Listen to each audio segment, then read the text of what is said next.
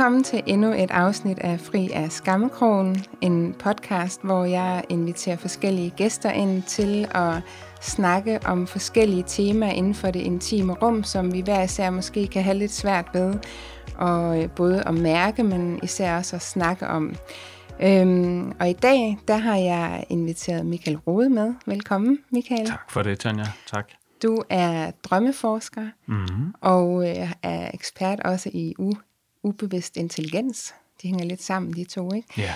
Øhm, Michael, jeg, øh, jeg tror, jeg stødte på dig for et par år siden, hvor du var med i et summit, øh, hvor du blev interviewet. Det, det er en to år siden, tror jeg. Ja, ja. Og hvor jeg bare skrev dig bag øret og noterede dig ned, for jeg kunne så godt lide den tilgang, du havde til drømme og din personlighed. Mm-hmm. Og så her i, i august, tror jeg, eller sådan noget, så jeg dig danse på Facebook, fordi Ja. du inspirerede til, hvordan du ligesom landede i dig selv og fik sat arbejdsdagen godt i gang. Og jeg kunne bare mærke, så nu vil jeg gerne have fat i dig. Mm-hmm. Og jeg måtte vente lidt på dig, fordi du er en travl mand. Der er meget at se til, ja. Der er meget at ja, se på, men jeg, heldigvis. er så glad for, at det lykkedes os at, at mødes her i dag. Men bare lige sådan til, til folk, de kan få en idé om, hvem du er. Så er du, du tidligere kan mærke uddannet, Ja. og du har en bachelorgrad i psykologi. Det er rigtigt. Og så har du siden 2002 beskæftiget dig med drømme. Først din egne, og så senere hen gjorde du det til dit erhverv. Så Ja. i dag der, ja, er du som sagt både forsker i drømme og ubevidst intelligens og laver noget, ja, noget forskning. Og du har skrevet bøger om det. To-tre bøger. To bøger, ja. To bøger. Ja, en sådan- mere generel en, og en direkte mod ja, gravides. Det handler om gravides drømme. Ja. Ja. Og så laver du online-kurser, og du holder foredrag både mm. på virksomhederne og i organisationer, hvordan folk kan bruge deres drømme. Det er det, du brænder lidt for, hvordan folk kan, kan huske deres drømme bedre og forstå deres drømme og, og bruge det som en aktiv spiller i at leve det liv, som giver dyb mening for dem. Lige præcis. Ja. Ja. Og så øh, fik du i 2011, der modtog du en pris for Berlingske, for Berlingske ikke? Ja, Hvor, Berlingske øh, Nyhedsmagasin, ja. Ja, som var for din evne til at formidle. Mm. Og den synes jeg bare var værd at nævne, fordi jeg synes simpelthen, du er så god til at gøre noget, der kan være lidt flyvsk konkret. Det er jeg da glad for at høre. Øh, ja, ja og så på en meget kærlig måde, hvor, hvor du også, når jeg har, nu har jeg jo hørt dig i det, det program, som du lige har startet for ganske nylig, Drømmespejlet, hvor I, øh, hvor, hvor I både snakker om dine erfaringer med drømme, men hvor lytterne også har mulighed for at ringe ind og, og fortælle om deres drømme, hvor du så hjælper dem med at, at forstå drømmen og komme med perspektiver mm. på den. Og der synes jeg simpelthen, du har sådan en kærlig formidling, øh, som også nogle gange er meget konfronterende. Men, men, men jeg hører kun kærlighed komme ud af din mund, og jeg, jeg kan forstå på dem, der, der får fortolket deres drømme via dig, at de altid tager noget med sig, som virkelig er berigende. Så jeg tænker, det ikke er... Det var, det var en god pris, du fik der. Jamen tak for det. Jeg sidder her og kan næsten ikke øh, tale der, hvor mikrofonen er. Jeg vokser helt op under loftet, jo, så jeg må lige ned i, igen. Jeg kom lige tilbage. Ja. Øhm, og kan du så ikke gøre det med at, at fortælle øh, din rejse? Hvorfor begyndte du overhovedet at interessere Jo. dig for drømme et, men i virkeligheden så faktisk gå hen og, og lave det til dit erhverv? Jo, det vil jeg Ja. meget gerne. Altså, det startede jo for mig selv, da jeg, nu er jeg 45, og da jeg var sådan sidst i 20'erne, så gik jeg og stor overskrift havde det rigtig svært. Ja. Jeg kæmpede meget med selvværd og synes ikke, jeg kunne få min kærlighedsforhold, parforhold til at fungere. Øh, Der var en masse ting, jeg vidste, sådan at der nok var noget med det, at jeg gennem en årrække var blevet mobbet i folkeskolen. Øh, Det måske har sat nogle spor, men ja, tænkte ikke sådan synderligt over det andet, end jeg vidste, jeg havde brug for hjælp. Og så startede jeg hos en psykolog. Øh, og en af de første gange, jeg var hos ham, altså det var helt tilfældigt jo, at han altså er psykoanalytiker, og at han praktiserer psykoanalyse, som jo er den her terapiform, hvor er typisk over lang tid og med faste ugentlige mødegange, ikke? Øh, hvor drømmene er en del af, af terapien. Mm. Øh, så en af de første gange, jeg var der, så spørger han mig jo, Michael, drømmer du om natten, og øh, hvad drømmer du om? Og der sidder jeg sådan lidt der og sådan, drømme, for at sige det som det er her. ikke? Jeg drømmer sgu ikke. Øh, drømme, det er da, du ved, det er da sådan noget hokus pokus, er det ikke? Mm. Du ved, jeg var totalt i modstand. Øh, og hvad kan jeg sige? Altså, ja, jeg kan mærke jo ikke, øh, øh, ikke at der behøver at være en klar sammenhæng der, men i hvert fald sådan meget rationel i min tilgang, og jeg troede ganske enkelt ikke, at jeg drømte. Øh, og det gør vi jo alle to timer hver nat, og så videre. Øh, men der var simpelthen lukket øh, for mig lige der. Til gengæld havde det så tilpas svært, at jeg valgte at sige til mig selv, okay, hvis det kan give mig noget, så, øh, så vil jeg da give det en chance øh, mm. og gå ind i det. Og det gjorde jeg jo konkret på den måde. Nu ved jeg, at vi senere formodentlig også skal tale lidt om det her med, hvordan vi kan blive bedre til at huske vores drømme. Ja. Øh, det er i hvert fald sådan noget, de fleste gerne vil høre lidt om. Øh, og øh, jeg startede jo simpelthen med at gå rundt og sige til mig selv, jeg vil rigtig gerne huske min drømme, når jeg vågner. Jeg vil rigtig gerne huske min drømme, når jeg vågner. Jeg var godt hjulpet af, at jeg fandt med mente det jo. Ja. Øh, fordi jo mere man ligesom er ægte motiveret for det, jo bedre. Det gør som alt andet øh, personligt arbejde, så jo mere man har sådan ægte motivation for at gerne vil gå ind i det, for det er ikke altid lige sjovt jo, ja. øh, at arbejde med sig selv. Så jo mere ægte motiveret man er for det, jo, jo bedre. Og så går der de her to dage, så vågner jeg om morgenen og, og har sådan en lille bid af en drøm øh, frisk i hukommelsen, ikke? og jeg er bare sådan, Åh, jeg drømmer, sådan en kæmpe åbenbaring, ikke? og øh, er jo virkelig sådan helt på halen over det der med at tune ind på det her, altså pludselig får jeg hul igennem til noget, jeg dybest set ikke anede var der agtigt, og så kunne jeg jo godt sådan stille og roligt huske, at jeg som barn egentlig var ret god til at huske mine drømme, hvilket, hvilket børn jo typisk er. Øhm, men så er der ligesom, som det sker for de fleste, desværre lukket ned mm. øh, for det. Øh, og, og, og så var der altså der, der pludselig kom hul igennem. Ikke? Og det var jo ligesom der, det startede, og den, ja, hvad kan man sige, den endnu større åbenbaring og opdagelse, den kom jo, da vi så begyndte at arbejde med mine drømme. Ja. Tale om dem, hvad de måske handlede om, i forhold til, at jeg så pludselig fik en, begyndte der jo at få en meget større forståelse af, hvad der egentlig er på spil, hvorfor det er, jeg går og har det, som jeg har det, og hvorfor det er, at de der parforholds, kærlighedsrelationer øh, var så svære for mig. Øh, og selvfølgelig konkret i forhold til det, hvordan jeg jo selv spillede en stor rolle i, at de ikke kom til at være på en måde, som jeg gerne vil have, de var. Hvad, øhm. hvad hvis du, hvis, hvis nogen, altså bare for folk lige her fra starten, kan få sådan et indblik om, hvad mm-hmm. kan gevinsten være ved at gå ind i sine drømme? Hvad var, hvad var noget af det, du lærte om dig selv i den proces, som var vigtigt for dig? Jamen helt, helt, helt utrolig mange ting, men jeg tror sådan med overskriftsniveau, øh, jeg tror, det man især får ud af at arbejde med drømmene. Det er øh, mm. en stor opdagelse af sig selv, en stor opdagelse af, hvad jeg egentlig sat her på jorden til at udrette. Altså, hvad er det, jeg kan? Hvad er mine styrker? Øh, hvad er mine talenter? Og bruger jeg dem så, eller bruger jeg dem ikke? Mm. Øhm, og er der så i øvrigt noget, der hindrer mig i at gøre det? Altså nogle ubevidste mønstre, som, som gør, at jeg ikke tør folde mig ud, som den jeg nu er. Tør stå ved mig selv. Øh, det, det, det synes jeg især noget af det, drømmene kan hjælpe til. Det gælder jo så altså også i, i kærlighedslivet i forhold til er der nogle processer ubevidst på spil, som gør, at jeg måske i min parforhold spænder ben. Mm. Øh, øh, i, I mit tilfælde handlede det meget om at simpelthen ikke nærmest at kunne mærke mig selv i, i parforholdet, og meget mere at være tunet ind på den anden, i forhold til, ja, hvad skal vi i weekenden? Hvad har du lyst til? Ikke? Mm. øh, og, og ikke så meget, hvad jeg havde lyst til. Og det for min baggrund handlede, har, har, har blandt andet handlet om at, at, at, at i mange år sådan at og skulle gøre min mor glad, simpelthen, fordi hun ja. var ikke særlig glad. Og det er jo sådan noget, så som, som lille dreng og søn, så falder man ubevidst ind i sådan en rolle, ikke? Og gå ved, om man så tager sådan et mønster med ind i fremtidige parforhold. Ja, det gjorde jeg i hvert fald, ikke? Ja. Øh, så, så meget af min, og det synes jeg faktisk er sådan lidt hovedbesømt i forhold til arbejde og drømmene, meget af mit arbejde har handlet om og virkelig turde stå op for mig selv, mærke mig selv, fornemme mig selv. Hvem er jeg? Hvad har jeg lyst til? Øh, og hvad er det så, jeg skal gøre i mit liv, for at jeg oplever den mm. glæde, som livet jo er. Ja. Øh, langt det meste af tiden ikke sådan at sige, at der ikke også er øh, svære perioder, men altså det her med at gå fra i langt højere grad at være fyldt op af pessimisme og slåen sig selv oven i hovedet og sådan angst og frygt, øh, så til i højere grad at være tunet ind på øh, det, det mere positive. Ikke? Øh, håbet, optimismen, øh, ja, mere spirituelt ord, kærligheden, ja. som, som en bred betegnelse. Ikke? Ja. Så din ja. interesse startede privat? Men så ja. på et tidspunkt sker der noget, så begynder du at, at lave et skift. Vil ja, du altså man, det ja, det vil jeg. Man, man kan jo sige, altså den gang, hvor jeg fik den åbenbaring første gang, så tænkte jeg jo også, det her, det er jo simpelthen en gave til menneskeheden. Altså, mm. hvorfor er der ikke flere, der gør det her? Ikke? Altså, halleluja, ja. var jo den følelse, jeg havde. Øh, men det er jo ikke det samme, som at jeg så straks gik i gang, fordi for det første så tog det mig jo 10 år til at tale åben om, at ja. sådan en som mig, ikke? Altså, ja.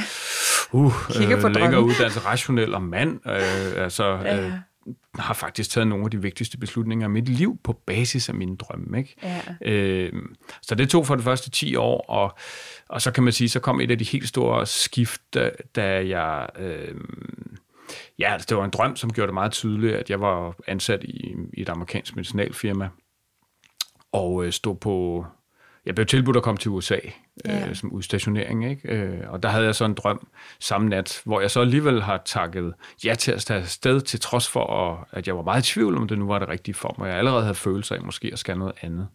Men der havde jeg altså en drøm, øh, hvor jeg ser en kvinde øh, sidde på huk foran en øh, meget aflang grav, øh, sådan måske 10 meter lang og smal grav, og som hun sidder der, og hun er dybt bevæget, øh, sørgende, virkelig øh, trist. Øh, græder ikke, men sådan virkelig øh, sørgende.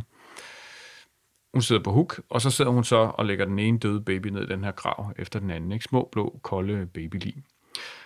Og det er jo lige præcis en af de drømme, hvor øh, både kan man sige, det var godt nok vildt mærkeligt og øh, sådan noget, ikke? og jeg vil også sige, at nogle af mine venner sådan fra den gang, da jeg begyndte at tale åbent om det her, sagde til mig, Mikkel, du skal ikke fortælle den der folk, drøm. Folk tror, du er psykopat, eller sådan ja. noget andet, ikke? Men, øh, men altså, det er jo, drømme, det er jo drømmenes sprog. Ja. Drømmene kommunikerer via billeder, metaforer og så videre, ikke? Og øh, hvordan kan man gå til sådan en drøm? Men altså, noget af det primære er jo for mig at sige babyer, for eksempel, Michael. Hvad er det for dig? Mm der bliver begravet nogle babyer. Babyer for mig, det er små væsener, som kan vokse op og blive til alt muligt. Ikke? Mm. Altså med den drøm var det meget tydeligt for mig. Jeg forstod den lige med det samme, da jeg vågnede om morgenen, ikke? At, at ved at fortsætte den karriere, ja, så kan det godt være, at min pengepunkt bliver tykkere, og min bil bliver større og sådan noget, men, men jeg vil dybest set ikke udvikle mig, og øh, lægger alle mulige andre udviklingsmuligheder øh, i kraven. Mm. Øhm, og sjovt nok, så tog jeg alligevel afsted.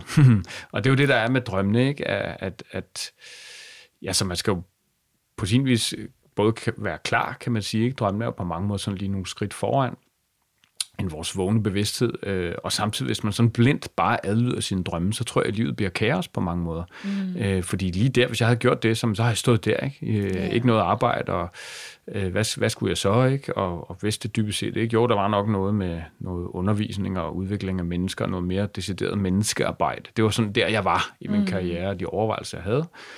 Så jeg endte med at være halvanden år i USA, ikke? og som jeg plejer at sige, jeg har aldrig i mit liv tjent så mange penge, og aldrig på samme tid været så ked af det, som mm. jeg var. Øhm, og det var sådan ligesom, ja, det var så ligesom den sidste øh, del af den karriere, ikke? og der så bliver spurgt, om jeg vil blive der øh, tre år mere, Øh, altså tro det, hvem der kan, ikke? Når man sådan udad til, øh, så performer man jo, ikke? Og alt er godt, og alt det der, man inde i, var jo i hvert fald fuldstændig fra hinanden. Ja. Øh, så, så med den drøm i baghovedet med de døde babyer og så videre, så vidste jeg bare helt intuitivt stærkt nede i maven, der er noget andet og noget bedre til mig derude. Øhm, og, og derfor takkede jeg nej til at blive derovre. Ja. Og så kom jeg så hjem til Danmark, og så startede sådan en større proces med at, at, at finde ud af, hvad jeg, hvad jeg så skulle. Og det blev først til nogle år i konsulentbranchen, hvor jeg har undervist øh, i ledelse og projektledelse. Og for mig, sådan looking back, så har det været sådan helt naturligt i forhold til at virkelig arbejde med den her formidlingsevne, ikke? Og, mm. og folde den ud og få en masse erfaringer der. Øhm, og så, ja, så tilbage i 2012, ja, 2012, der går jeg så selvstændig øh, ja. for sådan at få mere tid til, og i højere grad kunne hælde i mig øh, drømmeprojektet. Ikke? Ja. Øh, så det er sådan, det, kan sige, det, er de, det er de større skifte, jeg har taget, kan man sige. Ikke? Og så er det så faktisk først her fra åh, øh, sidste sommer, at jeg kan sige, at jeg lever sådan øh, af det. Ja. Øhm, for ellers har jeg undervist ved siden af, sådan min lidt projektledelse og ting og sager. Ikke? Ja. Ja.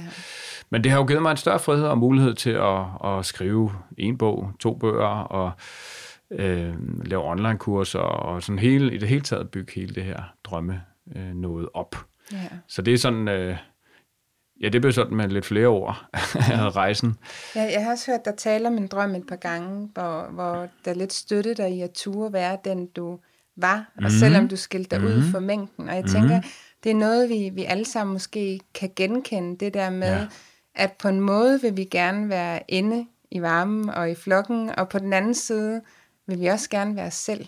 Ja. Vil du ikke prøve at fortælle lidt om den drøm, for den synes jeg også var ret Det vil jeg meget gerne. Øhm, og den, det, det her, når man har en drøm, så skal den jo altid relateres til vågenlivet. Ja. Det, som jeg kalder linket til vågenlivet, i betydning af, der vil oftest være en eller anden form for relevans for det, som sker lige nu i ens vågne bevidste liv. Mm. Og på det her tidspunkt, hvor jeg har den her drøm, der, øh, ja, der har jeg faktisk allerede udgivet min første bog, og, og sådan udefra set, så er jeg jo nået langt i det her ja. rejse med, og ligesom gå ind i den her nye identitet, der handler om at blive uh, the dream guy, ikke? Mm. drømmemand, drømmefyren, som nogen kalder mig. Uh, og ligesom eje den, øh, og stå ved, at det er jeg så.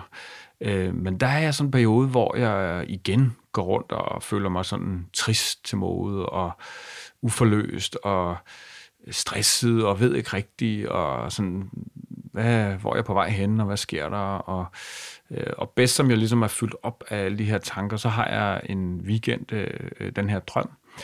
Jeg ser en stor masse af måske 1000 eller 2000 helt ens grå mennesker. Alle sammen ansigtsløse. Men ellers fuldstændig ens, lige høje og fuldstændig ens. Øh, og inde i mængden af de her grå mennesker, så står der en knaldhammerende rød mandsperson og han prøver al kraft at ja, skjule sig i mængden. Ikke? Mm. Øh, ikke være højere, ikke være lavere, ikke være tykkere, ikke være tyndere, han har sagt, men sådan ligesom fuldstændig bare passe ind og være præcis ligesom alle de andre. Og så kan man jo sige, kan man det, når man er knaldhammerende rød, og alle de andre er grå? Altså, det kan man ikke jo. Mm. Det, er jo det er jo en tabt kamp. Øh, og jo, selvfølgelig, følelsen i drømmen er, at den her mand, det er jo mig. Mm. Øh, og der, der, der bliver det sådan meget tydeligt. Jeg tror, ja, som du siger, det er noget, utrolig mange kan genkende til mig, til at genkende til. Og hos mig, ikke, i, i hvert fald tror jeg også forstærket af det her med, at ja, i folkeskolen blev jeg mobbet for at være høj og tynd. Ikke? Mm. Øh, for sådan, og, og derfor skilte mig ud. Ja, lige præcis. Ikke? Øh, så, så for mig har meget af mit liv simpelthen handlet om ikke at stikke ud, øh, ubevidst jo. Øh, og så siger sådan en drøm jo, altså Michael, there's no other way altså, du bliver nødt til at stå ved det, du er nødt til at gøre det der, fordi altså, altså man kan jo mærke den frustration hos den der mand i drømmen, ikke? med at gå og prøve at skjule sig, når det sådan ligesom er meget implicit tydeligt, at det, det kan man ikke. Mm. Øh, og så er det jo ikke sådan med, med drømmene, at så, øh, og med selvarbejde i det hele taget, at så var det bare sådan, nå, jamen, så forstod jeg den drøm, og dagen efter, så, så kørte det bare. Det var altså, der skete et stort skifte der, vil jeg sige, i forhold yeah. til den der dybe forståelse af, jeg troede, jeg havde arbejdet med det, men Altså, jeg troede jo, jeg havde taget det store skridt, men altså, der var langt fra, fra at faktisk at skrive en bog om det, og være på tv og tale om det og sådan noget, og fortælle min historie, øh, til sådan virkelig at eje identiteten, og det altså, jeg tror da ikke, at det, altså, der er der tider, hvor jeg sådan kan have svære ved det stadigvæk, ja. hvor øh, de gamle spøgelser øh, henter, henter ind øh, mm. på mig, kan man sige. Og der kan jeg jo så heldigvis se i min drømme, hvis det ligesom sker, ikke? hvis jeg igen er faldet ned i hullet om, at øh, ikke at være god nok, ikke? og slå mig selv oven i hovedet med det, og, som så tit for mig kan hænge sammen med så ikke at ture. Altså det er der, hvor jeg allermest for eksempel kan tænke på, ej, skulle jeg ikke bare se at få mig et almindeligt job? Og så ja. med andre ord opgive hele projektet, ikke? og opgive mig selv jo. Tak for at dele øh, det, Michael. Ja, velbekomme. Og fordi det er meget fedt at vide nogle gange også, hvis man netop er en, som ikke kan huske sine drømme. Hvorfor mm-hmm. i mhm. alverden skulle jeg begive mig ud i at begynde at beskæftige mig med det. Men nu har de i hvert fald fået et par historier fra et virkeligt liv, mm. hvordan det kan bruges. Ikke?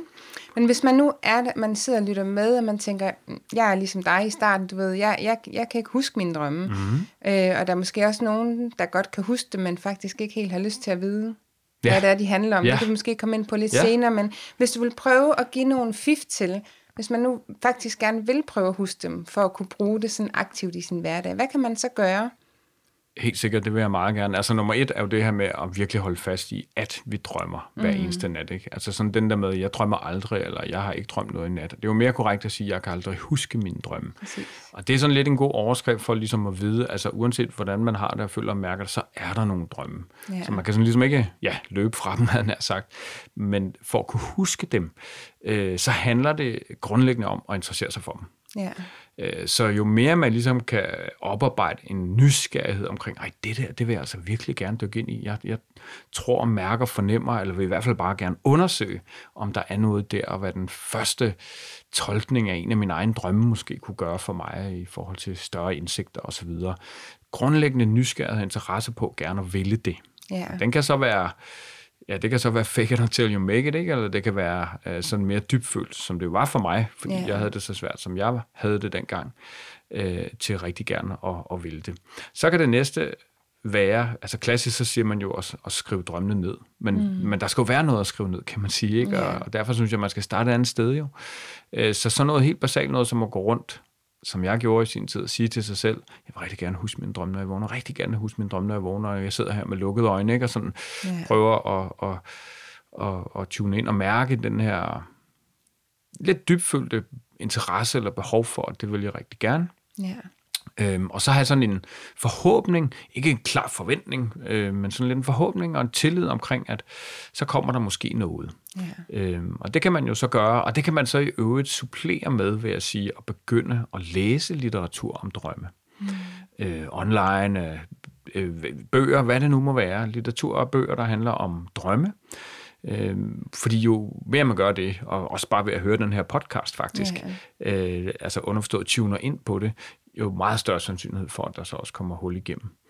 Øh, så det er sådan ligesom nogle af de, de, de grundlæggende ting, vil jeg sige. Og så er der jo selvfølgelig det her, sådan noget meget lavpraktisk noget med, øh, og øh, hvad kan man sige, øh, ikke at fare ud af seng om morgenen, når man vågner, ikke? Mm. Øh, og det kan være svært, hvis man har små børn, ved jeg bestemt af egen erfaring. Men jo, hvis man snuser, altså rigtig, rigtig godt.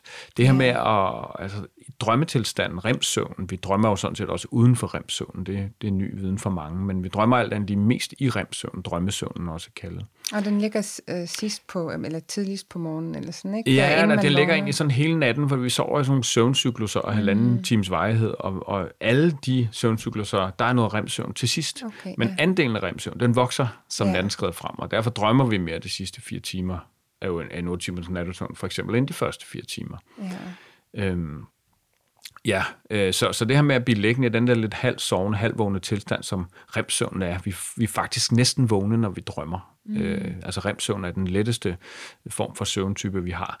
Øh, det er også derfor, vi let kan vågne af en drøm jo. Yeah. Øhm, men jo mere vi kan blive den der sådan lidt halv sovende, halv vågne tilstand, lukke øjnene og så blive liggende, jo bedre.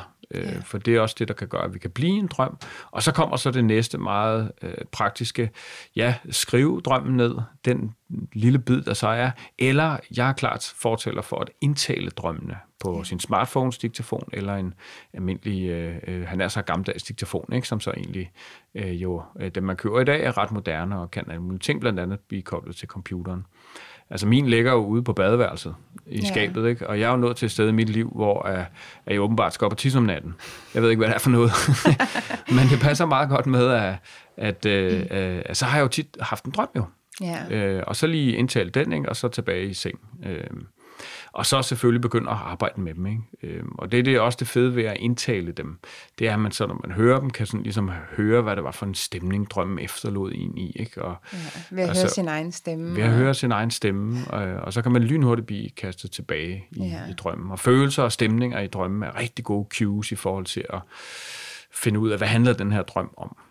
Jeg synes også, jeg læste et sted, Michael, at du skrev det her om, om aftenen, inden man gik i seng. Altså for det første, jo, jo længere tid vi sov, altså, og jo, mere en, jo bedre søvn vi havde, jo mere mm. drømte vi også. Så mm. ligesom at få skabt sådan en rutine med at have lidt ro, og ligesom at lande altså, lidt, inden man ja. falder i søvn, og så ja. have den der intention om at kunne huske den. Ja, altså der, der er jo som sådan rigtig meget at sige der, ikke? fordi det, øh, og, og, det, og det skal jeg ikke folde det, det hele ud her, men det, det handler jo sådan set om alt det, som man vil gøre for at mm. få en god nattesøvn i det hele taget. Ja er lige så effektivt i forhold til at kunne huske sine drømme. Ja. Så altså, jo mere man er, man kan godt sige det på en anden måde, ikke? at dyrke yoga eller meditere om aftenen, mm. fantastisk i forhold til at øge sandsynligheden for at kunne huske sine drømme. Ja, eller i hvert fald måske bare stoppe med, uh, stop med telefon og fjernsynet ja. lige inden man skal ja, ja. seng. Eller det går to timer før, ikke? Ingen ja. skærm og uh, alt, hvad der ligesom sådan kan bringe en ned. I tempo. Mm. Ja. Uh, det, det er jo også opskriften igen på den gode nattesøvn. Ikke? Jo mere spral og uro der er i vores krop, jo dårligere sover vi. Og derfor jo, jo mindre kontakt kan vi også have til vores øh, drømme. Ikke? Så, og det er jo meget individuelt. Ja. For nogen virker det faktisk at se fjernsyn. Ikke? Øh, øh, så alt, hvad man kan gøre for at falde sådan helt ned og helt til ro, og så i øvrigt tune ind på den her følelse af, at jeg gerne vil øh, drømme Ja. Jeg vil rigtig gerne huske min drømme i nat. Kunne helt hvad der kommer. Det er spændende. Nysgerrigheden. Ja. Øh, det øger i hvert fald sandsynligheden betragtning. Og måske endda læse en bog om drømme lige der. Ikke? Ja. Så her er så nogle praktiske fif, der er lige til at gå til, så man kan prøve at begynde at huske det. Mm. Når man så har husket det. Mm. Jeg kan huske noget af det, jeg, jeg godt kunne lide ved dig. Lige der, da jeg, jeg skrev til dig, om du ville være med, så mm. downloadede jeg, at du har sådan en trætrins guide til ja, bedre ja. at kunne huske sine drømme og forstå dem. Og jeg havde egentlig ikke rigtig tid til at, til at læse den, nå, men nå, jeg skimmede nå, ja. den bare lige igennem, og så det, der fangede mit blik, det var den vigtigste at spørge af, hvad drøm betyder af dig. Fordi jeg er nemlig sådan en type, der godt kunne, så kan jeg drømme et eller andet med sådan en stormflod, eller nej, hvad hedder det, en stormflod, sådan en, øh, flodbølge, ja, ja, tsunami ja. Så slår jeg op, hvad betyder, hvad er symbolikken mm-hmm, for det? Mm-hmm, og det er ja. ikke fordi, det ikke giver noget, men jeg kunne bare godt lide den der, at have den vinkel med, at huske at spørge ind i, hvad betyder det for dig, og ja. hvad står sådan en flodbølge så for for dig? Eller mm, sådan. Mm. Men, men vil du ikke prøve at, sådan at, at fortælle nogle elementer? Øh, jeg ved, du også både sådan, øhm, differentierer lidt mellem, der er en indre tolkning og en ydre tolkning, jo, og sådan ligesom fortælle lidt om det. Jo, øhm, altså hvordan skal man gå til en drøm, når man så har haft en, en drøm, som jo umiddelbart mange gange kan virke fuldstændig sort og mystisk og mærkelig, ikke? Øh, kryptisk og uforståelig. Altså nogle gange er drømmene jo lige til, men mm. rigtig ofte er de det ikke.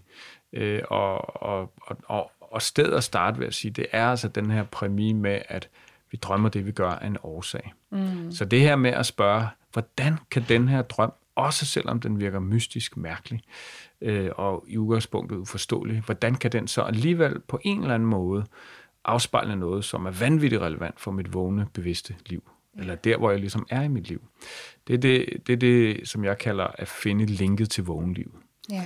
Øhm, og der kan man så lede efter stemninger og følelser og øh, scener i drømmen. Har jeg oplevet det her før? Drømmene kom, øh, kommenterer jo typisk på noget, der er sket inden for de sidste par dage. Ja. Men så kan det jo stadigvæk trække tråde tilbage til, ja, barndom og så videre. Ikke? Mm. Øh, hvorfor man jo så kan drømme om sit barndomshjem. Øh, og så kan man jo sige, hvordan kan mit barndomshjem på nogen måde være relevant i mit vågne bevidste liv lige nu? Jamen, det kunne jo typisk være, at man har en eller anden ubevidst adfærd, et eller andet mønster, noget man har lært om sig selv, eller det at være i et parforhold, eller mm. det at være far og mor. Øh, øh, det er åbenbart et eller andet mønster, der er aktivt lige nu, fordi at jeg drømmer om mit barndomshjem. Altså, yeah. Det er bare en vinkel på sådan en drøm. Ikke? Yeah. Øh, så, så det er sådan det her med at finde linket til vågenlivet, som er stedet at starte. Det næste er så, lige præcis som du siger, den ydre og den indre tolkning. Mm. Øhm, og det er sådan to, jeg tog jo i bund og grund modsatrettede måder at gå til en drøm på, men tit så er de begge to relevante på samme tid. Men når man undersøger en drøm for den ydre vinkel, så er tanken, tanken at sige, jamen for at tage sådan et meget banalt eksempel, hvis jeg nu drømmer om min far, mm. øh, og vi har en eller anden samtale, det kunne jo være en diskussion, det kunne også være, at det var en dejlig samtale, mm. øh, så kunne jeg tænke med de ydre briller, hvad sker der i min relation til min far lige nu? Altså ja. i virkeligheden. Er der et eller andet, sådan, som, som, som den her drøm tager op og kommenterer på, som jeg måske ikke er så bevidst om? Påvirker han mig på en eller anden måde? Eller det, ville være, det kunne være sådan noget klassisk noget, ikke? Med, mm. øh, øh, eller, eller hvad søren handler det lige om? Og så selvfølgelig gå ind i drømmen med, den, med de briller på, ikke? Ja. Så kan det være, at man har talt med sin far dagen i forvejen, eller øh, for lidt siden, og, eller lige nu måske i ens liv er i gang med et opgør, eller øh, øh sådan også i vågenlivet. Øh, ja. Det er sådan den ydre vinkel. Øh, og så er der også den indre vinkel. Mm. Øh, og en måde, altså, hvis nu ens far er død, for eksempel, i virkeligheden, så, øh, så, så vil jo nærmest per automatik over i den indre vinkel. Ikke? Ja. Øh, fordi at så skal man gå til drømmen med tanken om, hvordan kan min far i den her drøm være et billede på noget i mig selv. Mm. Altså den indre far. Ikke? Øh, ja. For en ting er jo, at man for eksempel får gjort op med sin far i vågentilværelsen. Man skiller ham huden fuld og siger, du er en spasserøv, eller, øh, eller det kan også være lige omvendt, ikke? at man har haft en rigtig, rigtig god øh, øh, relation, og så øh, opdager man alligevel, at der er nogle andre ting, man alligevel vil gøre anderledes. Eller sådan. Der, der er mange måder at have opgør på, ikke? og det kan være mere eller mindre blodet jo. Mm. Øh, men det hele handler om, at vi kommer tilbage til, hvem er jeg, og hvordan er det, jeg gerne vil leve mit liv, for at jeg bliver mest muligt glad og tilfreds. Altså det kan både være sådan, hvis man selv er far, rollen, hvordan man selv ser sig som far, men i virkeligheden også nogle af de karaktertræk, som faren har. Er der nogle af dem, som jeg har, øh, men ikke udfolder, eller nogen, ja. jeg ikke vil ja. være ved, eller lige sådan præcis. ligesom at lige se præcis. på nogle træk. Ja. Så, så hvordan er jeg lige nu i mit liv, ligesom min far? Ja. Eller hvordan har jeg øh, det kan også være den indre dialog. Ikke? Altså ja. en ting er jo, at man har, har synes, man har gjort op og så videre, men så har man jo, og selvom ens far er død, nu siger vi far, det kunne lige være mor, det kunne ja. være andre øh, indflydelsesrige personer i ens liv. Øh, så selvom at, man, at vedkommende måske er død, så kan man jo stadigvæk have den indre far, som ja at slås med, så at sige. Ikke? Som, så på et psykologisk sprog, så kalder man jo det, at det, den, den side, eller det er blevet integreret. Ikke? Altså, jeg har jo den her indre far, som jeg åbenbart stadig slås med. Ja. Nu, du cykler vi lidt rundt i det der eksempel, ikke? Mm. men det er jo bare for ligesom at sige, øh, i, den, i den indre vinkel, så, så er det jo lige præcis ideen om, at hvordan har jeg åbenbart noget i mig selv, som så er ligesom ham, eller som jeg i hvert fald øh, skal forholde mig til. Ja. Øhm, jeg tror også, ja. det er det mange, det har der også nogle gange selv tænkt. Det gik lidt tid før, det gik op for mig, at hvis jeg så havde bestemte personer med i en drøm, eller mm. så kunne jeg ligesom tænke, at det handlede om dem, ja. eller noget i vores relation, ja. indtil jeg så også læste, at at typisk så, så de personligheder, der er med, øh, om de er tætte eller nogen, der slet ikke kender, så kunne de karaktererne af dem ligesom beskrive nogle karaktertræk i en selv. Præcis. Mere end at det handlede om personerne. Ja, og det er så der, hvor man, altså der findes jo også sådan en, for mig lidt en, en skrøne med, at øh, alle de dyr, mennesker osv., der optræder i vores drømme, skal ses som noget i os selv. Altså, ja. man, det, det, det, det er lidt en skrøne, ikke? fordi det kan handle om det ydre. Ja. Det kan handle for eksempel om, hvordan vi dømmer vores partner forkert, altså, ja. øh, og i højere grad skulle dømme os selv, ikke? altså kigge indad, ja. øh, når vi drømmer om vores partner. Øh, men du har fuldstændig ret, altså rigtig ofte, så, øh, så begår vi, altså så ja, når vi drømmer om, om nogen, så, så tenderer vi til at tænke, at det er dem i virkeligheden, ikke? og derfor ja. den vågenlivsrelationen. Men så vi lige så vel kan, kan, kan stille spørgsmålet til de mennesker, der optræder i vores drøm. Hvad forbinder jeg med ham eller hende? Ja. Og har jeg så noget i mig selv, som, som minder om det her? Ikke? Og hvordan er det så aktuelt, øh, åbenbart, i ja. mit liv lige øh, nu? Som kan være, ja, det kan jo heldigvis være nogle gode egenskaber jo, øh, og, og det kan være nogle mindre heldige egenskaber, skyggesider i hvert fald, ikke? Skyggesider er jo sider af selv, vi ikke er så bevidste om, og traditionelt ja. så ser man dem øh, som noget negativt, at vi er misundelige, vi lyver, vi øh, er jaloux, alle de her ting, øh, manipulerer, dominerer, hvad vi nu kan finde på os mennesker, fordi vi er mennesker. Mm. Øh, men lige så tit, så er det simpelthen egenskaber, som er noget, vi er fantastisk gode til, yeah. men som vi måske ikke folder ud. Altså, jeg synes for eksempel, at jeg er inde i en periode i øjeblikket, hvor jeg øh, taler med rigtig mange, øh, øh som får en større harpdagelse og haroplevelse omkring det her med at være særlig sensitiv. Mm. Eller at være signalbarn, som er sådan et nyere ord for det samme. Ikke? I, deres, I deres drømme, eller hvad? Øh, ja, ja. Øh, vi arbejder med drømmene. Mm-hmm. Øh, så er der sådan en, en ongoing proces med at få øje på og forvente til en styrke. Mm. Altså, hvordan den kæmpe styrke jo. Ja. Øh, hvor de typisk ikke har helt kunne finde ud af, hvordan de skulle forholde sig til det og se det som et kæmpe problem, at de tager så mange ting ind. Og det er jo også en udfordring. Ja. Øh, og de kan fornemme andre på flere kilometers afstand og så videre. Ikke? Men, men, øh, men det kan man jo vende til en styrke jo. Mm. Øh, ja.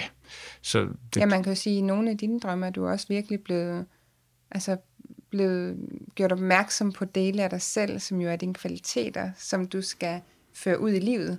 Lige præcis. Selvom nogen, altså for eksempel det med graven, kan jo godt virkelig dyste, og man tænker, fuck, hvad, hvad sker der her ja. et eller andet sted, ikke? Men så i virkeligheden minder den der om, at du ikke må begrave De der babyer, de skulle genopleves jo. Præcis. Så det er de sådan, øh, øh, jeg tror ikke, de er alle sammen blevet genoplevet. Det er heller ikke sikkert, det skal, men, men mange af dem er i hvert fald øh, kommet op af, af graven igen, og går ikke rundt som zombier, men, men lever i bedste velgående. Ja. Øhm, så ja, helt sikkert.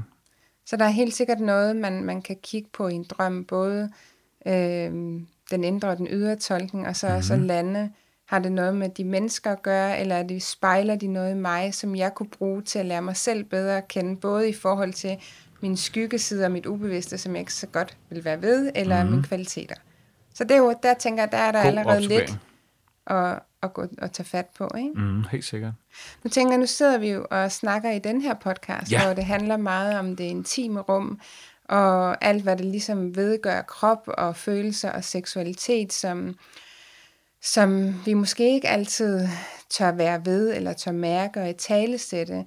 Har du erfaringer fra dine drømmetydninger med mennesker, hvor hvis man gerne vil, vil bruge drømmene til at, at komme lidt nærmere på sit følelsesliv eller sin relation til sin krop eller seksualitet? Er der nogle ting, man sådan kan være have lidt for øje, når man kigger på sine drømme fra det ja, sted? Ja, altså der er potentielt rigtig mange ting. Jeg tror, at stedet at, starte er, er sådan set nok altså et af de mest eller det mest huskede drømmetema, det er, det er øh, jeg tror det er på anden pladsen, øh, næste efter drømme om at være forfulgt, men det er jo drømme om sex, altså ja. at drømme med seksuelt indhold.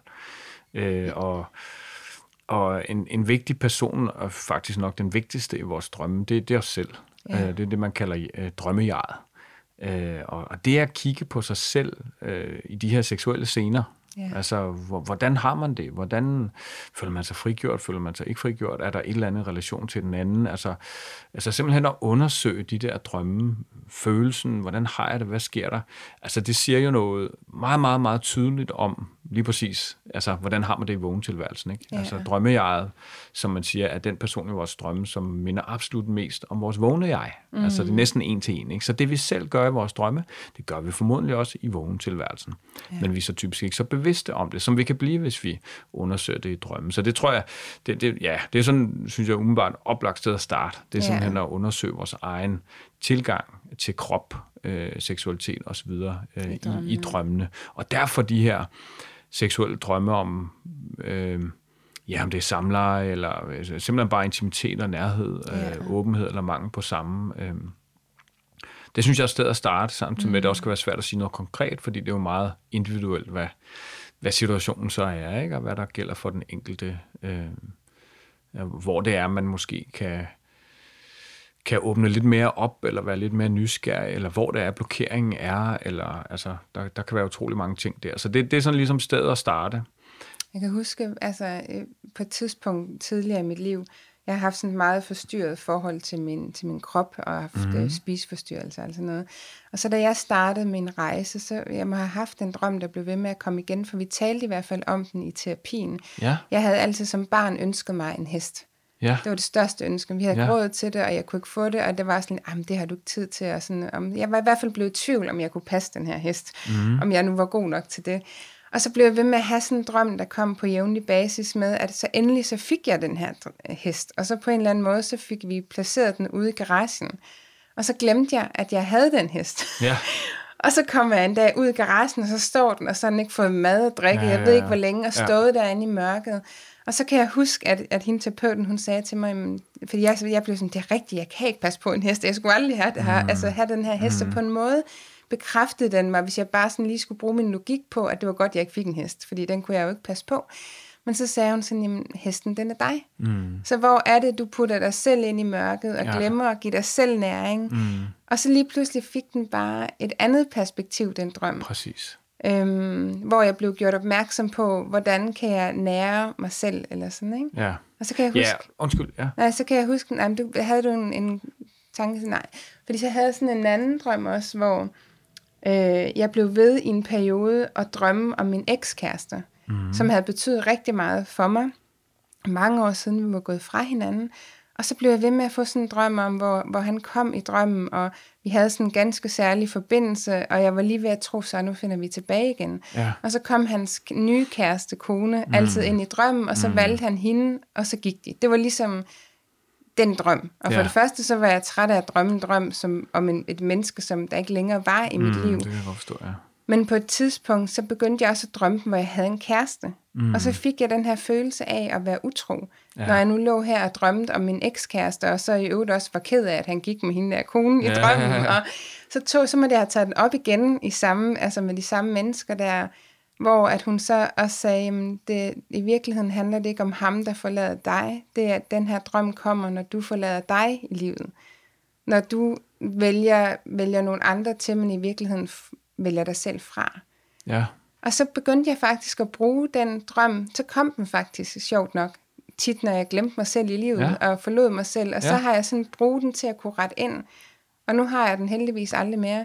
Men, men men det er bare meget interessant, altså i hvert fald ikke i den form der, ikke? Hvordan jeg gik nærmest og skammede mig lidt over ja. de her drømme, ja. og, og kunne let være noget, jeg aldrig havde delt med noget. Og så på mm. en eller anden måde kom det op, og så viste det sig faktisk, det var noget, der var utrolig nærende for mig selv og mit liv, og ja. hvordan jeg var i verden på. Ikke? Mm. Ja, øh, og, og altså, ja, der var sådan ligesom to temaer der, ikke? Der var både hesten der, og ja. øh, som, som i, øh, i rigtig mange drømme i dag, så, så er det simpelthen en bil, det at køre bil, altså som ja. bliver et billede på hest, ikke? Øh, krop. På krop, ja. Ja, og derfor biler, der øh, løber tør for benzin, eller er totalt mm. ramponeret, ikke? Og ikke kan køre, og altså sådan lidt det samme jo, øh, ja. billede på, hvordan vi Ja, men det er jo der, hvor øh, du og alle, Tanja, jo helt sikkert øh, ved rigtig meget, og tror stærkt på sammenhæng mellem krop og psyke, ikke? Ja. Øh, øh, men altså, så, så ikke no, kun noget med, hvordan vi giver vores krop nok næring og omsorg og pleje, og typisk tema for rigtig mange jo, restitution. Mm, yeah. øhm, men lige så meget så også sammenhæng, hvordan vi også på et mere mentalt plan, øh, ja, misligeholder os selv. Ikke? Ja, på alle planer. Øh, vores ja. relationer, hvem omgiver vi os med, hvad er det, vi tænker, hvad er det, vi putter ind i munden, Præcis. hvad er det, vi bruger vores tid på, er det Præcis. noget, der nærer, eller ja. noget, der dræner? Ja.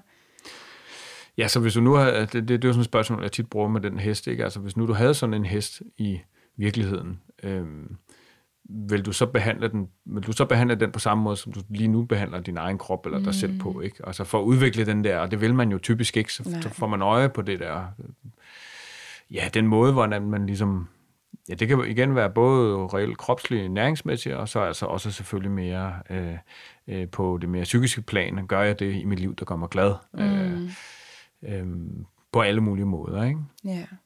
Og så er ja, ekskæreste-drømmene også et stort, stort øh, øh, drømmetema, øh, og helt sikkert også på top 10 over googlede drømmetemaer. Yeah. Øh, fordi at mange jo netop har den der med, ej, skal jeg tilbage? Mm. Øh, og det kan selvfølgelig godt være, men rigtig tit så handler det meget mere om, jamen der er mange vinkler på den, ikke? Og, og, og, og den vinkel, som giver mening for dig, øh, lyder jo virkelig som om, at, at, at, at der har jeg fået fat i noget helt rigtigt der. Øh, fordi for nogen er det det her med, altså, hvor var jeg i mit liv, dengang jeg var sammen med ham? Jamen, der var måske større frihed og sådan noget, mm. ikke? og jeg evnede mere at lytte til mig selv, og rigtig mange, øh, øh, som lige er blevet mødre, eller har været mødre nogle år, øh, eller fædre for den sags skyld, øh, får den drøm, som så peger tilbage på en tid, der var, hvor man havde mere frihed, og derfor en, en, en drøm, der ligesom siger, husk nu dig selv, agtig, ja. ikke? Øh, og, og den tid, du havde, og det kan så i øvrigt også være, apropos den indre tolkning, øh, giver lige så tit mening, øh, hvordan at sådan en ekskæreste konkret kan være et billede på en side, man selv har. Ikke? Måske var han, hun øh, mere musikalsk eller et eller andet. Ikke? Og, og så kan man jo tænke, at ah, men så, jeg skal også tilbage, fordi han var mere musikalsk. Og så var der mere plads til, at jeg selv kunne være musikalsk dengang, eller hvad der nu kunne være en kreativ side.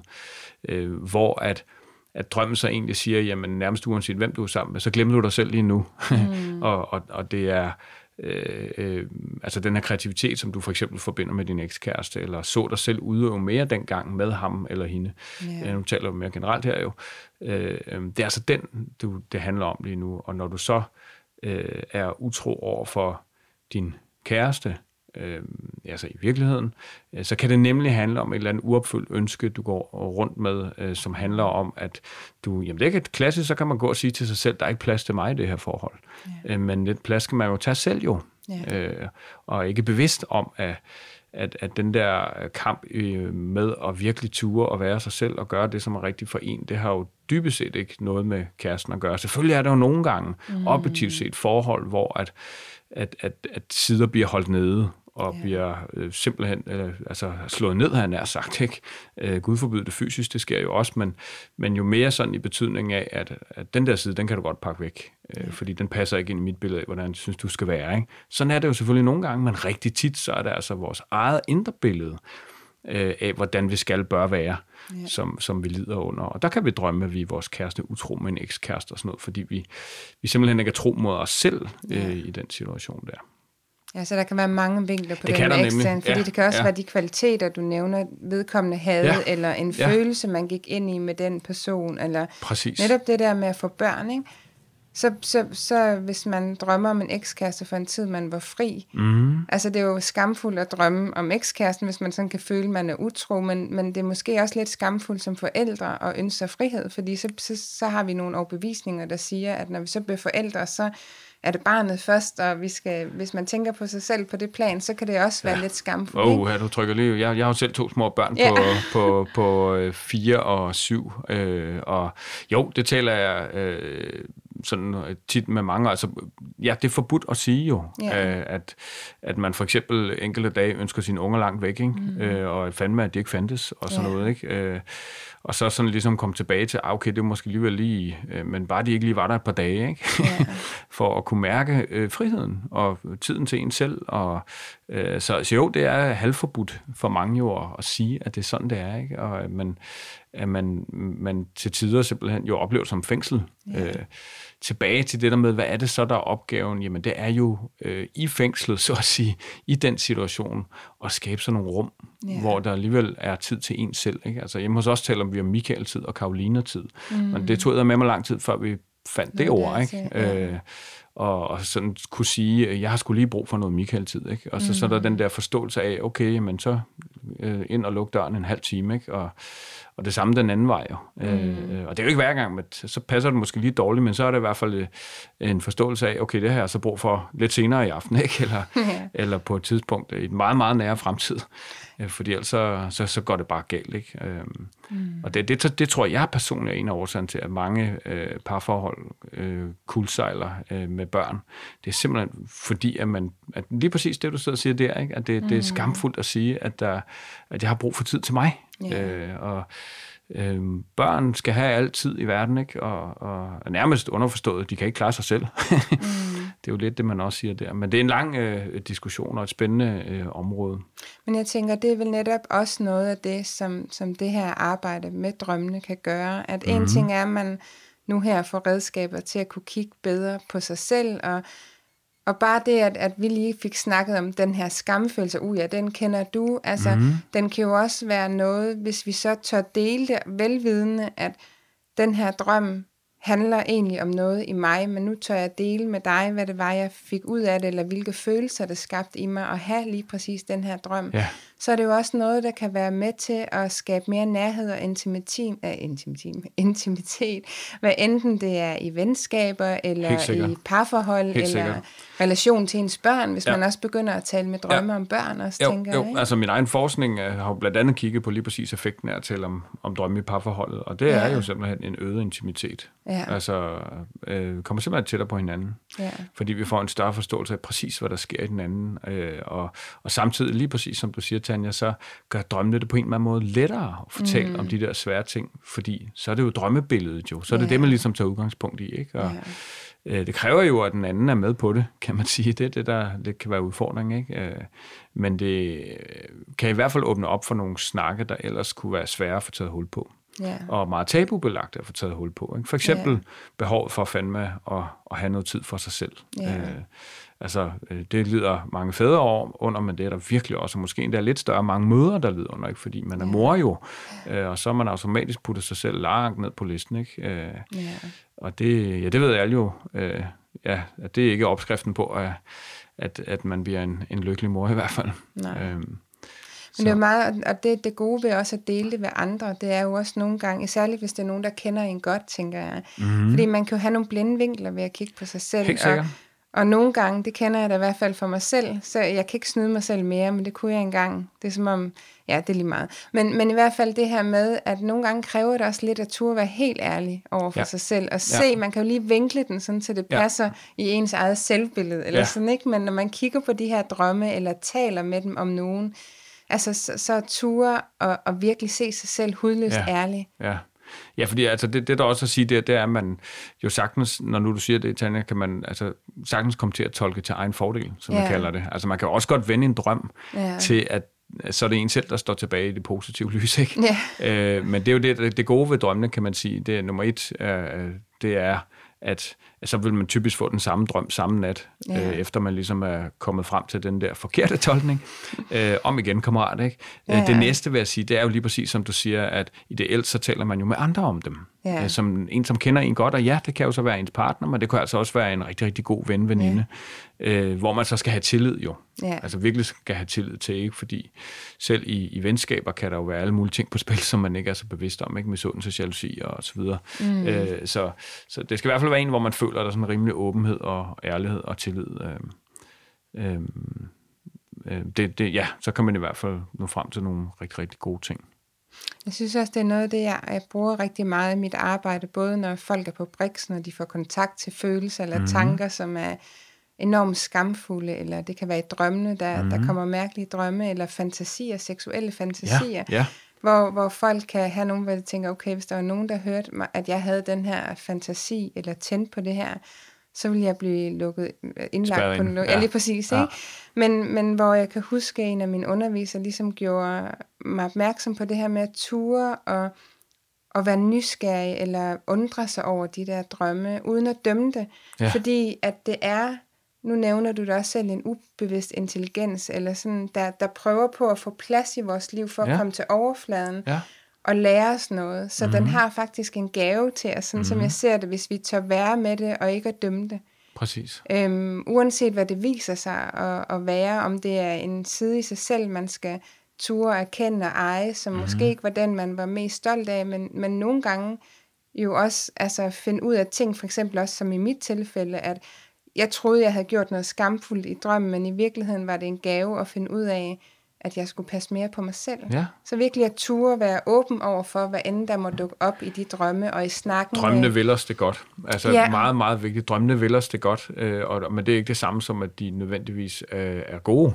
Altså er underforstået er positive og opløftende, og det kan drømmene bestemt også være, men, men drømmene er tit øh, i den anden ende af lejen, kan man sige. Ikke? Mere ja. angstfyldte og negativ, opleves negativ. Ikke? Øh, men der er, er virkelig noget at, øh, at finde i de drømme af, af værdi, ikke, som kan, kan, kan hjælpe os helt utrolig meget. Øh, og, og derfor noget positivt ja. i, i de i, i drømte der skal opleves øh, skræmmende og negative og så videre, skamfulde. Ja. Ja, for jeg har hørt også nogen sige, du ved, sådan, om de drømmer, men, men de har faktisk ikke, nærmest ikke lyst til at, at finde ud af, hvad det er, de Nej. her drømme betyder. Nej. Enten måske, fordi de vågner op med en ubehagelig følelse, mm. eller der sker ting, netop noget af det her skamfulde, noget vi ikke rigtig ja. vil se, eller virker for creepy. Altså, har du en vinkel på det, de der drømme, som... Man... Ja, altså man kan sige, øh, det har jeg, øh, og, og dybest set kan man jo sige, at det er jo det ubevidste lige der, som forsøger at råbe en op som simpelthen øh, øh, siger, hey du, øh, der, der er noget her, du skal forholde dig til. Ja. Øh, og det skal du da forholde dig til for faktisk at, at, at, at komme derhen i dit liv, hvor du gerne vil hen. Altså med større indre ro og glæde og så videre. Øh, og det er ikke at forholde sig til drømme. Det gør jo så, at man lægger låg på det her. Ja. Øh, så, så på en eller anden måde, når man gør det der, altså ja, øh, øh dem støder jeg jo bestemt også på, eller hører om det rigtig, rigtig tit, så ser det faktisk lidt som en, en form for jamen, sådan ubevidst angst for at, at virkelig gå ind i det arbejde med en selv, der skal til for at man kommer mm. derhen, hvor at tingene stille og roligt bliver bedre. Ikke? Altså, det er jo virkelig noget med at, at, at, at se sig selv i øjnene, simpelthen. Ja. Og, og det er jo derfor, altså forskningen har fundet, at vi får større selvværd ved at arbejde med vores drømme. Mm. Øhm, og, og, og på listen over ting, vi får ud af at arbejde med vores drømme, er også større selvindsigt som yeah. nummer et. Øh, og, og ved den større selvindsigt, jamen så opdager vi også for eksempel de her mindre heldige sider. Mm. Oplever vi det i hvert fald ikke. Dem, som er svært, øh, svære at forholde sig til, at vi har nogle sider, som, mm, og nogle oplevelser måske, som vi ikke helt har fået arbejdet med, øh, men som simpelthen gør, at, at vi går rundt og føler uro eller angst, eller, øh, men vi er ikke bevidste om, hvorfor. Vi forstår mm. ikke rigtig, hvorfor. Øh, og der er pointen jo, at jo mere vi rummer os selv fuldt og helt med ja. alt, hvad vi indeholder af godt og skidt, øh, jo, jo mere selvværd føler vi, jo mere ja. ro har vi. Fordi det handler jo om ligesom at, ja, det er så også mig, og ja. det er okay. Ja. Altså, øh, selvaccepten, simpelthen selvkærligheden. Øhm, og der er drømmene altså fantastiske til at gøre opmærksom på sider af os selv, som vi sådan fornægter eller øh, ikke vil være ved. Øhm, eller oplevelser, vi har haft, som, som influerer på, hvordan vi har det, men som vi bare ikke er bevidste om, ja. øh, stadig øh, øver indflydelse på os. Øh, og der er det jo bare super ærgerligt, synes jeg, når man så ligesom øh, vender det ryggen, ikke? Øh, ja. når nu der står, man kan forestille sig, der står en der med hænderne rakt ud, og siger, jeg vil hjælpe dig. Ja. Øh, og så siger man, nej tak du, og, og, og det, er virkelig, det er virkelig en, der gerne vil hjælpe en. Ikke? Ja.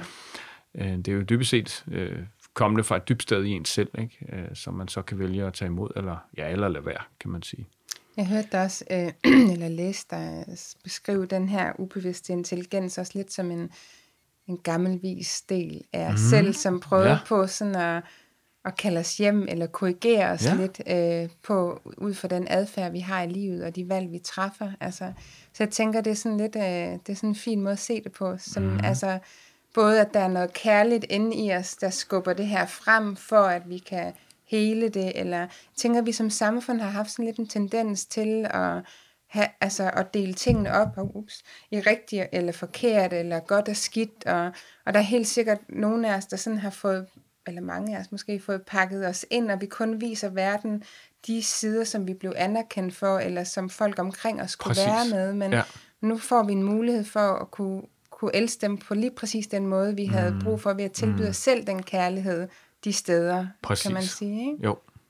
Jamen helt sikkert, øh, og, og der, altså man kan jo også sådan mere spirituelt tale om, at det simpelthen er, er, er sjælen, der råber og skriger, altså ja. drømmene, ikke? Ja. Øh, øh, lytter du til mig, eller lytter du ikke til mig, lever du i overensstemmelse med mig, altså hvem du er, sjælen inderst inde, ja. eller, eller, eller gør du ikke. Øh, og ja, der bliver drømmene, altså det var Carl Gustav Jung, øh, som jo står inden for drømmeverdens svejsisk øh, psykoanalytiker, som øh, beskrev drømmene som, øh, altså hans måde at se på drømmene på, var at se dem som et brev for en meget, meget, meget gammel, vis mand eller kvinde, mm. øh, som lige har sådan en lille note øh, om, hvordan at de synes, vi lever vores liv, øh, og hvordan vi måske skulle gøre nogle ting anderledes og sådan noget. Ikke? Og der ja. tanken altså, for sådan et tusse-tusse gammelt, livsklogt menneske, ja. vil man ikke gerne høre den. Ja. Øh, læse det brev, jo, det vil mange rigtig gerne. Ikke? Ja, ja, ja. Øh, så jo, sådan kan man se det. Ja. Jeg, jeg tænker, der er også, jeg kommer også lige i tanke om et, et tema i forhold til det her med det skamfulde. Der er også, det er også lidt vigtigt at forvente noget om altså homoseksuelle drømme. Mm. Øh, som jo for mange kan opleves yderst skamfuld. Ikke? Øh, hvis jeg som mand drømmer, at jeg er sammen med en anden mand, øh, øh, så kan min første tanke jo naturligt være, øh, er jeg homoseksuel? Er, er, det noget, altså er der noget der, og, som jeg måske ikke udlever? Øh, øh, og der er selvfølgelig vigtigt at sige, at det kan selvfølgelig være, og det mm. kan selvfølgelig være, at der er noget der, man ligesom skal udforske, prøve af, eksperimentere med. Øh, men i drømmesproget, så kan sådan en drøm, apropos den indre tolkning der jo, ja. lige så vel være et billede på, at man, ja, så skal man jo kigge på, øh, den her mand, som jeg er sammen med, hvad er han for en? Mm. Øh, hvad, hvad forbinder jeg med ham? Øh, Øhm, og bare som eksempel kan man sige, så har jeg jo for eksempel selv haft mange drømme, hvor at jeg slås øh, med sådan en meget jakkesæt klædt mand. Mm. Øh, øh, og andre gange, så er det sådan en mere hippie-type, øh, jeg slås med, ikke langt hår osv. Øh, underforstået sådan en indre krig, men værdier jo. Ja. Altså, øh, den mandlige, jeg vil lige vil sige den mandlige energi over for den feminine energi, ja. ikke? altså præstationen og statusen og alt det her resultatorientering over for mening, er jeg glad for det, jeg gør, øh, altså sådan to lidt modsatrettede sider, ikke? Mm. Øh, mhm. Øh, så de her, hvis man er mand og drømmer i drømme om at være, har drømme om at være sammen med andre mænd seksuelt, så kan det jo simpelthen være billedet på, hvordan man lige nu er i god kontakt med det, som den her mand står for, eller ikke er i god kontakt. At der er en eller anden form for konflikt, for eksempel. Ikke? Er det god, er det dårlig sex, yeah. og så videre. Ikke? Øhm, så egentlig sex i drømme som et billede på kontakt mellem indre kvaliteter. Mm. Mere end at man øh, behøver at tænke, øh, at at man skal øh, ud og, og, og, udleve noget. og udleve et eller andet. Ja. Så det er i hvert fald vigtigt at have den vinkel med også, synes jeg. Ja. Du nævnte lige det spirituelle her. Det er faktisk et spørgsmål, jeg har fået for flere, og også selv har, har undret mig over nogle gange. Fordi nogle gange skal man nærmest have sådan et billede af, at man har en drøm, hvor man ligesom også er i akter i drømmen, og andre gange føles det mere sådan nærværende, som om det faktisk virkelig sker, eller sådan, ikke? Mm-hmm. Og, og så er der, der to veninder, der sådan uafhængigt af hinanden spurgte mig om det her med, når man har en drøm, er det så altid, at der er et, et uh, spejl, ligesom vi lige har snakket om mm, i dag, de mm. her mhm. tolkninger, man kan lave. Ja. Betyder det altid noget om en selv, eller kan vi uh, mødes i drømme? Kan vi have sjælemøder i mhm. drømme? Mm, mm. Uh, og, og kan de på en måde tale, kan, vi, kan vores sjæle tale sammen i drømmene, eller kan vi udveksle øh, noget energi og erfaring og indsigt? Ja, altså jeg tror, det bedste eksempel på, at ja, det kan vi, det er jo, det er jo kontakten mellem et mor og et spædbarn. Ja. Øh, så en, en mor, der på lang afstand kan fornemme, at nu er mit barn sulten, ikke? Eller ja. nu, altså der, der bliver simpelthen kommunikeret på niveauer, som vi ikke kan måle og ikke kan se. Og ja, øh, og ja, og ja det er jo ikke noget, der er, øh, hvis overhovedet, øh, noget, øh, jeg skulle til at sige, ikke ret meget, hvis, men hvis overhovedet noget forskning på. Ikke? Mm. øh, der er forskning på, at, at, at man kan ligge og sove i samme rum, og så kan man ligesom tune ind på hinanden, og, ja. og komme til at drømme om det samme. Og, ja. Altså hvis man, hvis man arbejder på det, ikke? og gerne ja. vil det, og følger nogle bestemte sådan, metoder øh, lige der. Øh, men det sagt, altså øh, efter 20 års arbejde med drømme, så er der utrolig mange eksempler på det. Ja. Altså... Øh, Ja, det kan jo være sådan nogle lidt varselstrømme mellem nogen, der siger farvel, og så dagen efter har de et uheld, ikke? Og, og mm. dør, og, og øh, jamen det kan, altså øh, kort svar er ja, det kan det. Ja. Øh, og så skal man jo altid have sådan den mere øh, klassiske tolkningsvinkel med, ikke? Om, om personen, man drømmer om, er et billede på, det er en selv, der minder om vedkommende, ja. osv., osv., osv., ikke? Øh, men, men når oplevelsen er så stærk, at man ligesom føler, man kommunikerer med. Altså klassisk er det jo sådan med afdøde. Ja. Øhm, stort spørgsmål, ikke? Min mor er lige død, og så to dage efter drømmer jeg om hende, når hun kommer og har en snak med mig. Og er det så min egen indre afskedelsesproces mm. og soveproces, eller er det faktisk min mor, der kommer fra de dødes rige og, og taler med mig? Ikke? Og der tror jeg ikke, man kan sige sort-hvidt, om det er det ene eller det andet. Det, for mig så er det jo virkelig oplevelsen hos den enkelte. Ja. Øh, hvad, hvad, hvad oplever du selv, der er? Hvad synes du giver mest mening? Ikke? Og, ja. Så igen spørg ind til, hvad betyder Ja. ja. drømmen for dig, og hvad ligger du i det? Og så, Ja, fordi hvis man spørger forskning, så skal man sige, nej, de Ja. døde er ikke i drømmene. Jamen, det er jo det, jeg oplevede. Altså, det, man Ja. kan jo ikke slås med, hvad folk oplever jo. Det er jo det, er jo det primære for mig. Ikke? Og med de her tilfælde tror jeg også, det er mennesker, der er i livet, eller altså som nogen, som man Det har på. en dyb ja, forbindelse ja, med. det er med på. noget, ja, helt sikkert. Ja. Ja. Øh, men det tror jeg helt sikkert på, man kan. Jeg har ikke selv oplevet... Øh, øh, jeg kan ikke, der kommer ikke sådan lige noget op, øh, men, men man har mødt masser til foredrag og så videre, Ja. som, som oplever øh, lige præcis det. Ja. Øh, og det, som kommer op i mig lige nu, er, at, at det igen, at det er noget, man kan øh, faktisk træne sig op til, Ja. øh, og blive mere, øh, altså de lucide drømme, dem har vi ikke talt så meget om, men de her drømme, hvor man er bevidst om, at man drømmer, når man drømmer. Ja. Øh, det er jo drømme, hvor man kan agere aktivt i sine drømme, øh, og der kan man jo, hvad kan man sige, øh, få mange ting, stort set øh, alting til at ske, her nær sagt. Øh, og der kan man jo øh, godt, hvis man så er to, der, der, der gør det, kan man Mm. sige, ikke? og så siger, nu vil vi gerne møde hinanden. Altså, Ja. Øh, så, så kan man godt der, og så kan man diskutere, er det sjæl, eller hvad sådan er det. Det er i hvert fald noget, der sker i en drøm, ikke? ja, det er noget, der er Øhm, svært at sætte ord på, ja, og forklare og bevise og forske ja, på. Ja, og, der, og tilbage til, altså hvis oplevelsen er, at det er sådan, det er, at man møder hinanden i en drøm, så, og det er den følelse, der er, så, så er det da det, jeg synes, det man skal holde det er. fast i. Jeg har faktisk oplevet flere gange, og også et par gange her for nylig, altså hvor jeg vågner op, og så har jeg næsten som om, der er et svar. Jeg Ja. næsten får en kommando, jeg Ja. skal gøre, eller sådan, Ja. nu skal du gøre det, eller nu skal du gøre det. Og jeg ved ikke hvorfor, men det er sket måske en håndfuld gange i mit liv, mm-hmm. og Mhm. hver gang har jeg ikke været i tvivl om, at jeg skulle handle på det. Nej, Og så har der været nogle af gangene, hvor jeg diskuterer mere eller mindre med det svar, fordi det vil jeg eller ikke, at det er for Ja, ja, pinligt, eller ja. hvordan fanden det vil være for mærkeligt at gøre i det virkelige liv. Men jeg har faktisk gået med det hver gang, Mhm. mm-hmm. og det er ikke nødvendigvis kommet det ud af det, jeg tænkte, der skulle komme, men, men for mig har det været sådan en, mm, en, en måde bare at være tro mod mig selv, uden at vide, hvad fanden, hvor det fører mig hen. Ja. Men er det noget, du ved noget om, det der med at bare vågne op? Altså, det er nærmest sådan en sætning eller et ord, eller sådan, gør det-agtigt. Øhm, altså, drømmene kan bestemt godt være så direkte. Øh, Ja. øh, når, og igen det der, hvor, hvor kommer det fra? Ikke? I hvert fald altså, let for mig nok at sige, det, det er jo sjælen, ja. der siger, gå den her vej. Ikke? Øh, Og er det så Gud, der er så sjælen i forbindelse med Gud? Ikke? Er det større kræfter, univers, eller hvad man nu har det bedst med at kalde det, Ja. øh, som ligesom øh, viser vej. Øh, altså det har jeg selv prøvet utrolig mange gange. Ja. Øh, og øh, igen oplevet mange, der har oplevet tilsvarende, som du har. Ikke? Øh, og, og for mig at se, så er det jo det indre lige der, øh, som ja. så kan være i forbindelse med noget større. Øh, altså selv øh, øh, tror jeg ikke, jeg havde været, hvor jeg er i dag med drømmene, hvis ikke jeg havde en tro på, at det her drømmeprojekt, det var, det, det var der større kræfter på spil for, og det er noget, jeg skal. Altså ja. gudsbestemt, eller øh, fordi ellers så, så, så, så havde jeg givet op for længst. Altså, mm. øhm, og jeg har haft drømme, øh, som meget tydeligt ligesom fastholder mig på kursen, ikke? Og Ja.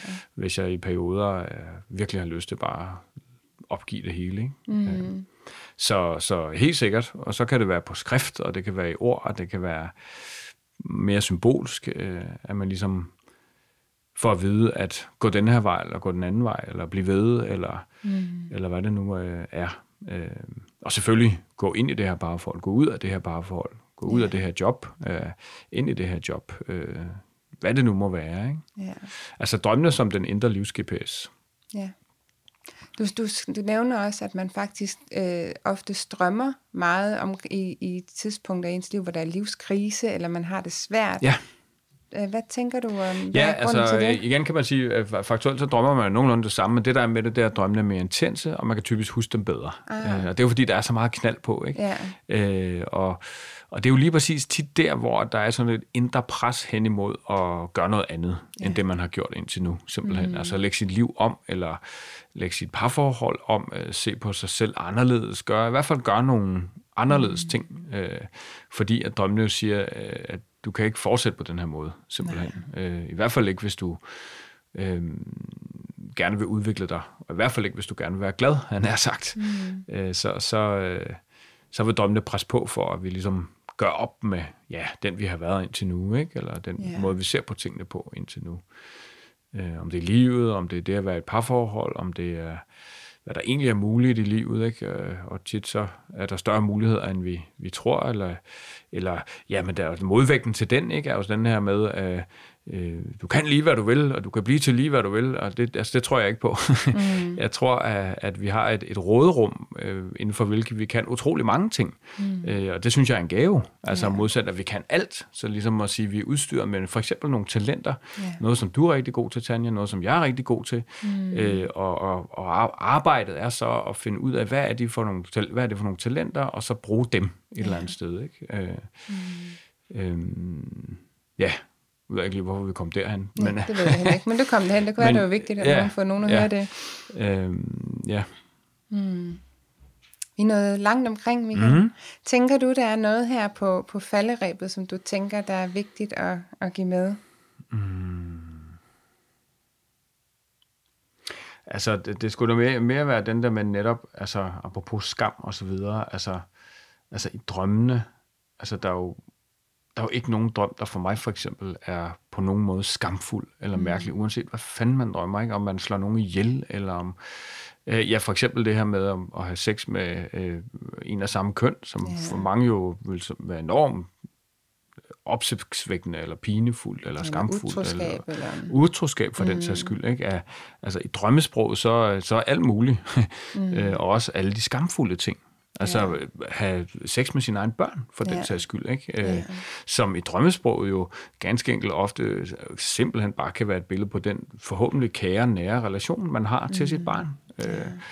Øh, øh, ja, så, så hvor en drøm opleves skamfuldt, så er tolkningen af den, når man forstår den, øh, typisk det slet ikke. Altså mm. så kommer der sådan en anden forståelse af, af det, øh, og og ja, et, arbejdet med drømmene gør skamfulde ting øh, mindre skamfulde. Altså, det kommer op i dagens lys simpelthen. Ikke? Der bliver talt om det, og der bliver sat ord på på en, på en, på en mindre skamfuld måde, kan man sige. På en, på en, på en mere lige til måde. Ja. ja. Mm. Men i hvert fald tak for at dele alt det, både sådan eksemplerne fra dit eget his, altså historie, og til at komme med konkrete redskaber til, hvordan man kan begynde at huske sin drømme, hvad der skal til.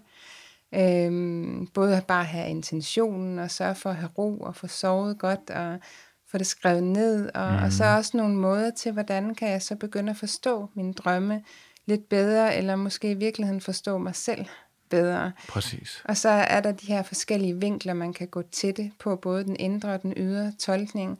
Og så virkelig også, synes jeg, sådan, sådan, den sidste halvdel af hele den her snak handler om at virkelig at turde kigge på det helt ærligt og hudløst, uden at dømme sig selv i alt, hvad der kommer op, eller andre. Mm. Og så virkelig vide, at hvor creepy og mærkelige og uforståelige de her drømme kan være, når man så husker dem, så er der faktisk en eller anden mening med dem. De vil os det godt og, og de vil gerne støtte os i at komme et sted hen, der, der sander for os selv og giver mere glæde og ja, indsigt i livet. Ikke? Mm.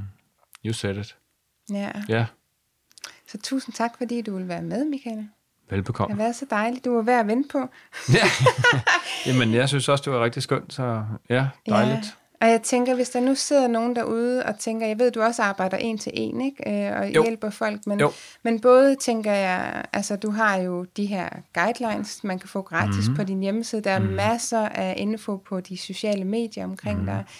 Øhm, og så, så ved jeg også, at du tager ud til de her virksomheder og foreninger og steder, hvor holde ja, altså det er jo det, de det, sådan, nej, ja, så er det mere online, ikke? Øh, ja. Øh, men, men ja, det gør jeg rigtig meget, og det er jo vigtigt selvfølgelig at få sagt, fordi der er mange, der sådan ligesom kan have svært ved at tænke, det vi har siddet og snakket om nu, hvordan er det relevant på en arbejdsplads? Ja. Øh, men, men det er jo vigtigt at sige, at øh, ja, så sådan, som for to dage siden var jeg ude for, for et lille bitte sådan, salg- og marketing team, altså det er jo meget erhvervsrettet, ikke? Det er ja. jo alle de her ting og sager, som går tabt på en arbejdsplads, fordi de fleste af os ikke kan huske vores drømme. Ikke? Løsninger, idéer osv. Google er et resultat af en drøm. Nike brandnavnet er et resultat af en drøm. Ikke? Der er masser af eksempler. Ja. Øh, øh, det er jo ligesom det, der gør, at jeg overhovedet får lov til at komme ud og tale om drømme, som ja. jeg så også, som du siger, kalder ubevidst intelligens. Det gør ja. det lidt lettere.